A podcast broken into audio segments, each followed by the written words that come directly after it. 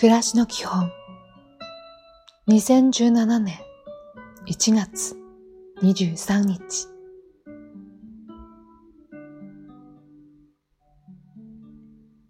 おはよう。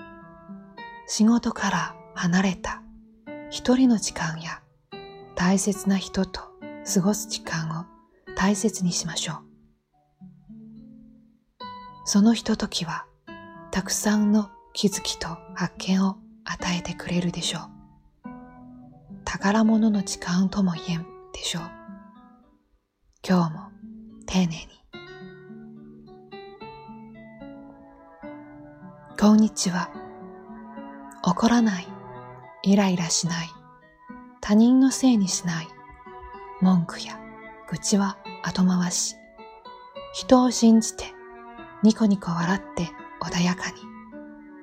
とっても難しいけど、できる日もきっとある。いい一日を。